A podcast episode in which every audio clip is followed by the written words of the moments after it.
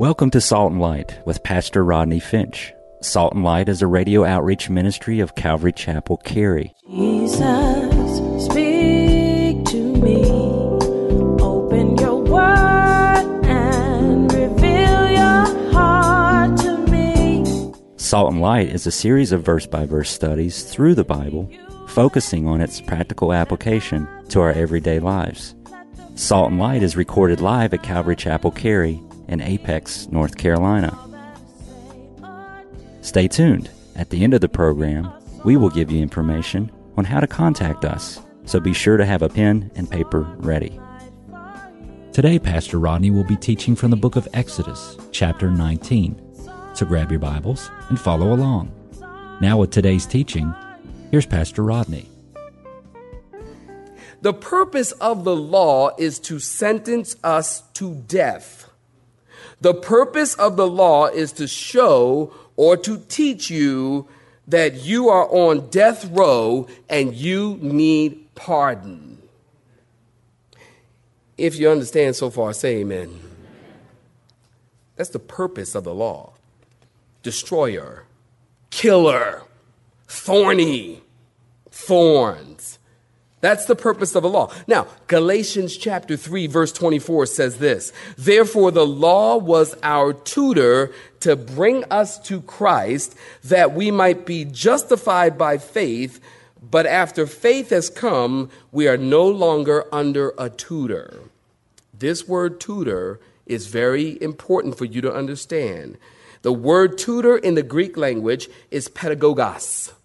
Pedagogos. We've talked about this in the past. It literally means what? Schoolmaster or school teacher. Now, the law, the intention of the law was not to teach us that we can look at the law and say, well, I do this, I do this, I do this, I do that, and thus I am righteous. That was not the intention of the law.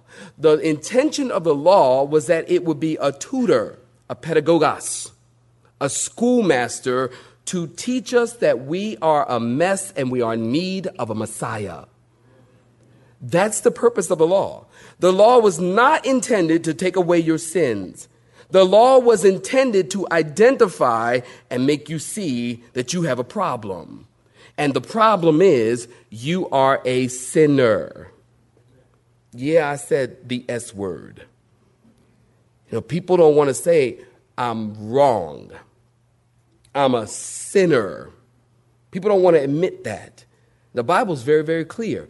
And the purpose of the law is to point out the fact that you are wrong, that you are a sinner in need of a Savior. That's the point of the law. It's not to take away your sins.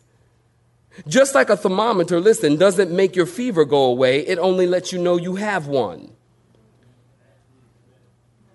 Is that right? Okay. Let's make sure I'm on the right track here, all right? Just like a speed limit sign doesn't stop you from driving faster. Although for some of y'all it should. But, but it really doesn't. I mean, it just lets you know that if you go faster than the posted sign, that you are breaking the law. You are sinning. Just like a mirror. If you take a mirror and hold it up to your face and you see these big chocolate chip smudges on your face, you don't take the mirror and start going, do you? No. The mirror simply identifies that there's dirt on your face and you need to get something else to cleanse it. You need to get it off of your face some other way, but it doesn't take away the smudge. The purpose of the law was to let man know his condition and his need for something else to take away our sins. The big theological word for that is atonement. Atonement. You can think of atonement like at one meant. Atonement brings us into oneness or unity with God it makes us at one with God. And the purpose of the law was to say to you, you're not one with God. You're separate from God. And you need something to cleanse you. You need forgiveness. That's the purpose. Now, don't misunderstand me. You and, don't misunderstand what I'm saying here, you don't want to forget about the law either.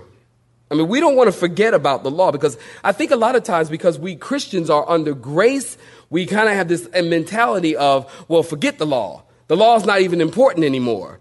Well, listen, hold on, partner. It's not that the law is not important, it's that the law doesn't have power over your life. It's not that the law is not important. Jesus did not come to obliterate the law. Jesus did not come to get rid of the law. I heard a Bible teacher just the other day say Jesus came to just get rid of the law. Well, not exactly. And that's certainly not what he said.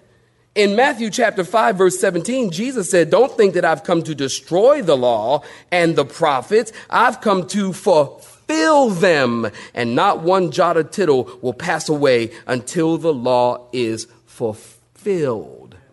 There is a difference between fulfillment and destruction. There is a difference. And Jesus came to fulfill the law. You see, the law had an end, and the end of the law is Christ.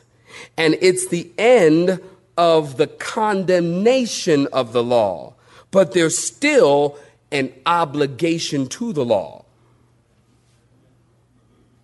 Now, you're probably thinking, what is he saying? It's the end of the condemnation of the law but it isn't the end of the obligation. And what I mean by that, and when you come back next week, we'll talk a whole lot more about it in chapter 20. The commandments of God, we're still an obligation on our part to keep those commandments. In other words, don't murder folks still applies today. Is that right? Don't, don't make graven images is still applicable today. We're, to have no other gods before God is still applicable today in the Christian life. So we still have this obligation to the law, but we are not under the condemnation of the law. We are not condemned by the law because the law was fulfilled in Jesus Christ. When he went to the cross, his blood paid for our sins and brought to fulfillment of the law. So now all we have to do is put our faith and our trust in him, receive him as our Lord and Savior, the Holy Spirit to live inside of us and we are born again, and no longer are we condemned because that judgment and condemnation, if you will, has been placed on Christ when he went to the cross. That's a mouthful. You understand? It's very important that you understand this. Because I think we get a wrong mentality. Oh, we ain't got nothing to do with the law. We're Christians. We're under grace, not the law. Well, that's true, but let's be very, very careful and let's be respectful and let's be true to God's word. And let's understand God's word. Very, very important. So we're not condemned by the law. Now, now let me just share something with you that, that's pretty shocking. This will probably shock you. Listen, there are two ways to get to heaven. Two ways to get to heaven. I think some of y'all know where I'm going. Two ways. Number one, here's a way that you can try to get to heaven. You can try to keep the law, and you can try to be perfect.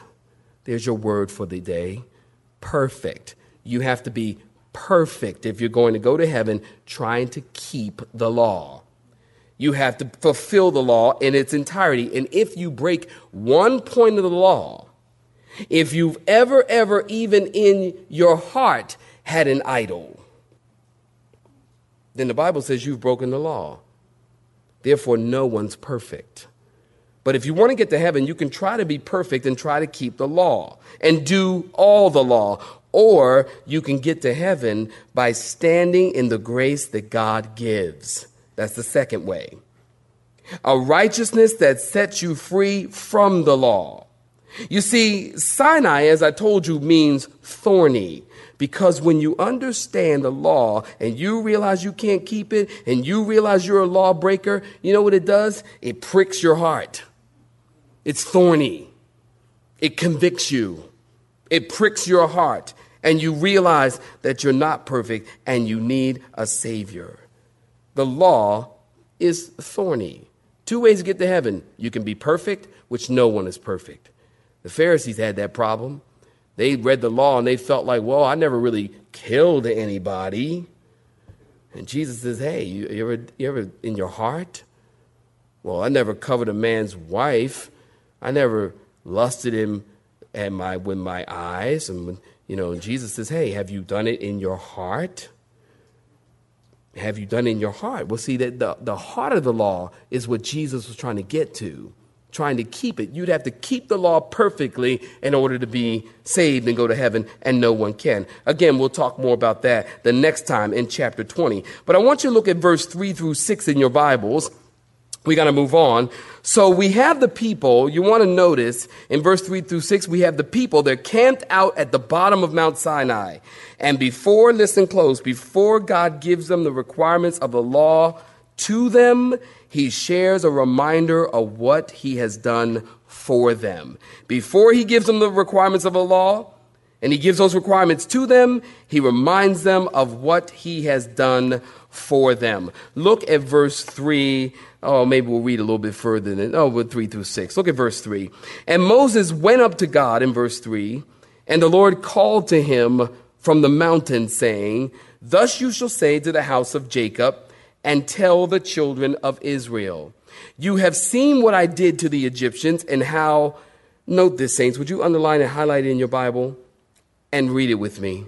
And how I bore you on eagle's wings and brought you to myself. Now, therefore, God says, if you will indeed obey my voice and keep my commandments or keep my covenant, then you shall be, underline this, a special treasure. Some of your Bibles say, a peculiar treasure. You'll be a special treasure to me above all people, for all the earth is mine, and you shall be to me a kingdom of priests and a holy nation. These are the words which you shall speak to the children of Israel. Stop right there. Give me your attention. Moses, notice in verse 3, it says, Moses went up to God as we get through this chapter, you're going to notice this recurring thing. Moses goes up to God, comes down from God, goes up to God, comes down from God, goes up, down, up, down. The mountain of Sinai. Remember, I told you 3,750 stone steps.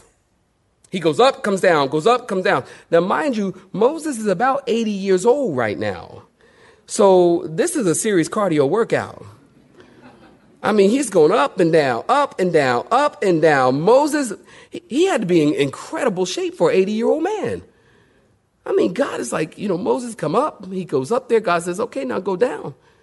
Come up, come back up, go down. I'd be like, God, can't, can we get a cell phone or something? I mean, can't we do something? You can invent something. You're God. This is ridiculous.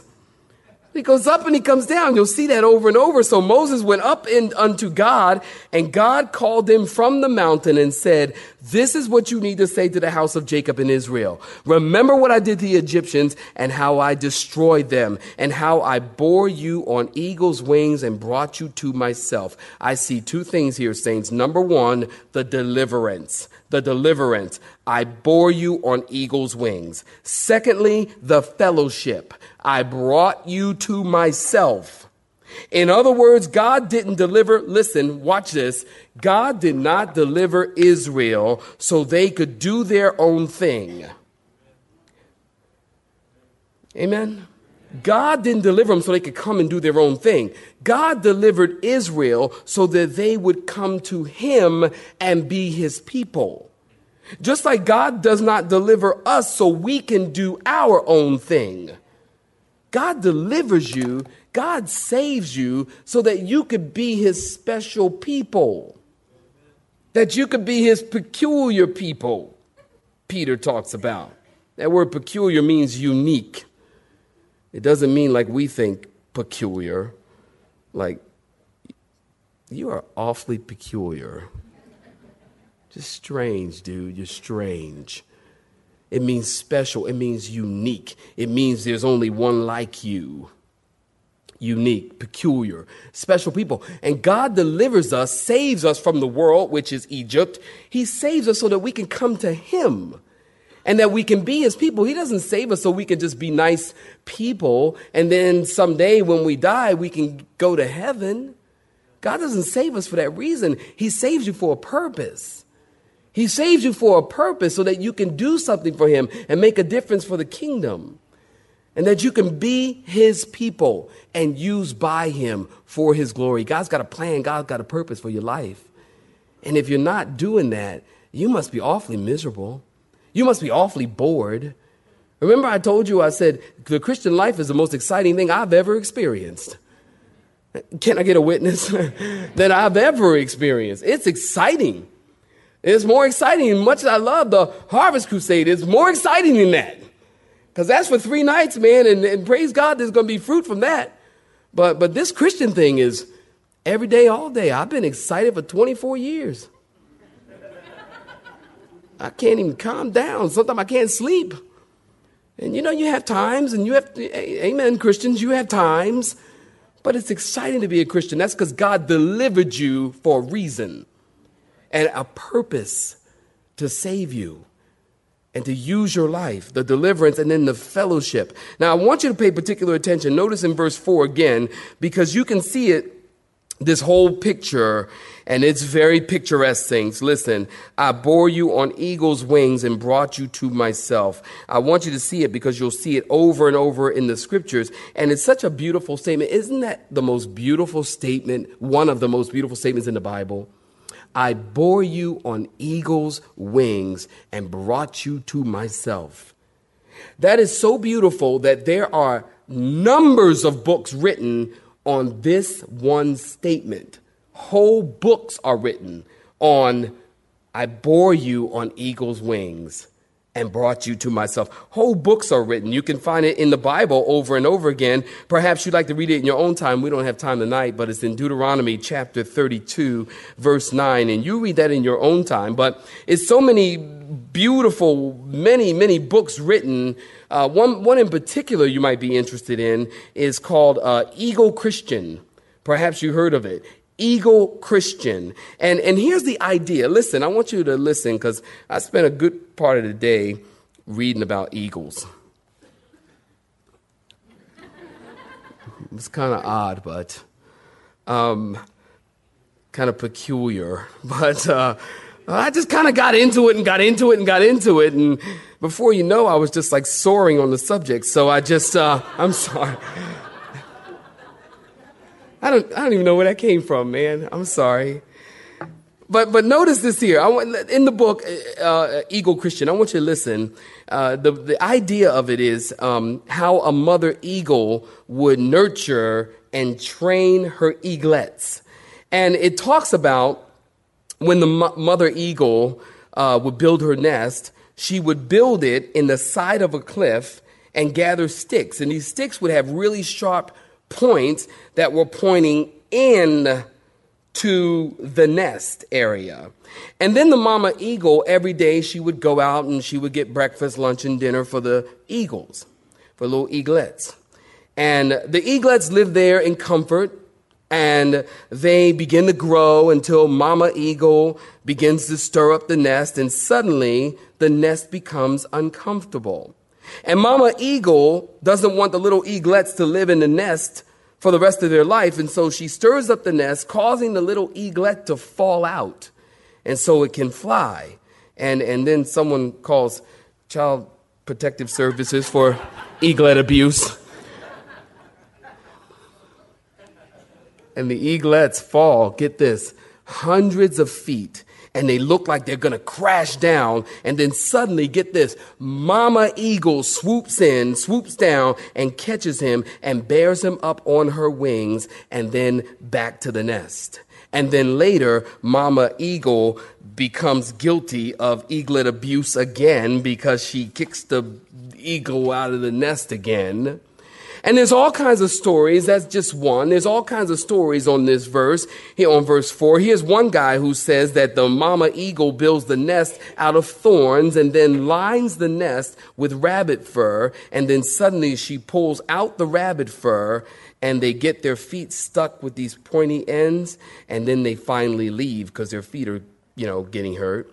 And then one guy says, that if Mama Eagle, if the Mama Eagle, um, if, if she couldn't find any food, that she would pluck on herself until she finally begins to bleed, and then the blood drops into the little eaglet's mouth to, to feed the eaglet, and then they make a picture of Christ. And, you know, there's a book called um, Preaching Types and Metaphors by Keach and and and and all of these things. I mean, this verse. I mean, my point is that this verse is so beautiful that many many people spend a lot of time reading it, studying it, and even writing books about it. You know, I found out it's very interesting that eagles um, they really are very interesting, and this is what I, I found out. The truth is concerning the eagle flying and swooping down and things. I think the truth is this. There's books written about it, but but here's what I think is true, and in my research, um, the mama eagle. Get this doesn't actually catch or carry the eaglet.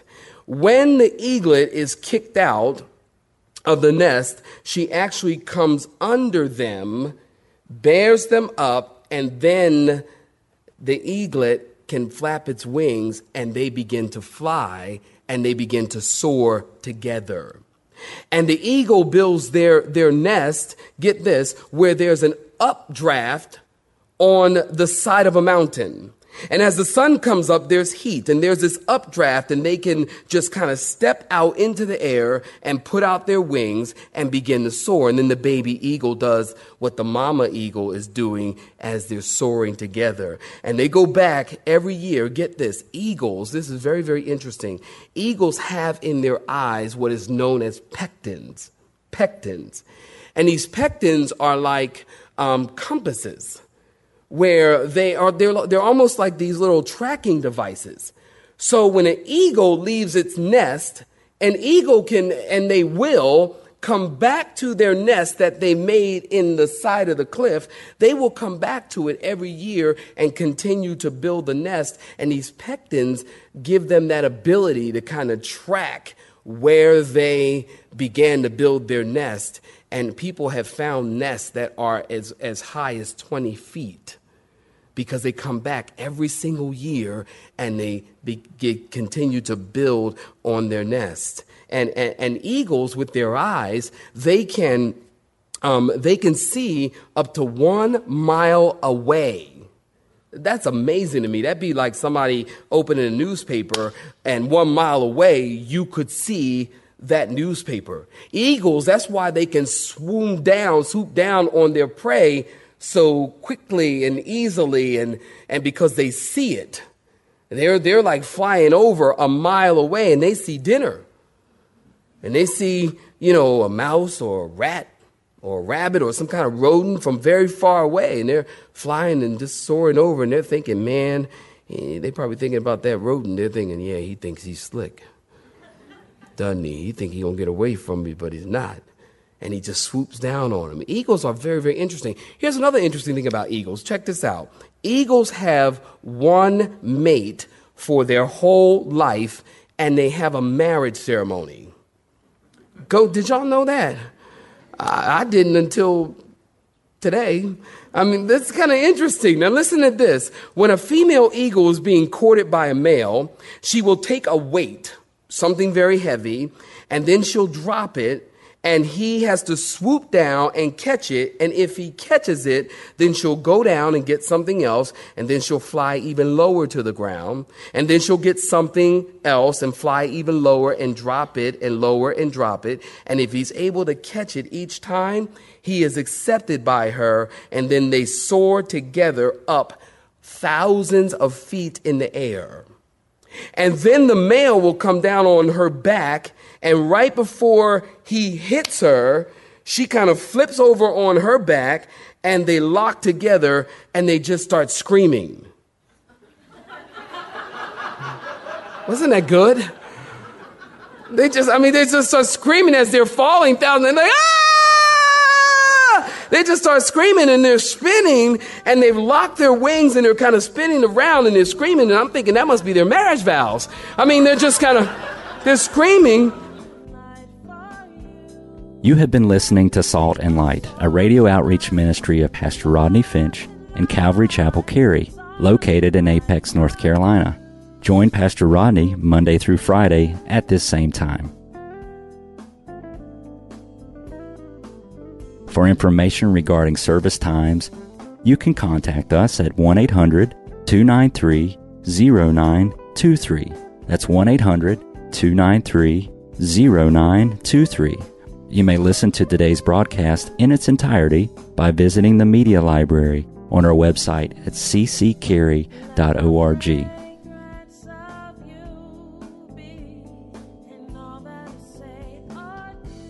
We would like to thank you for tuning in to Salt and Light and pray that you have been blessed. Until next time, may you be salt and light.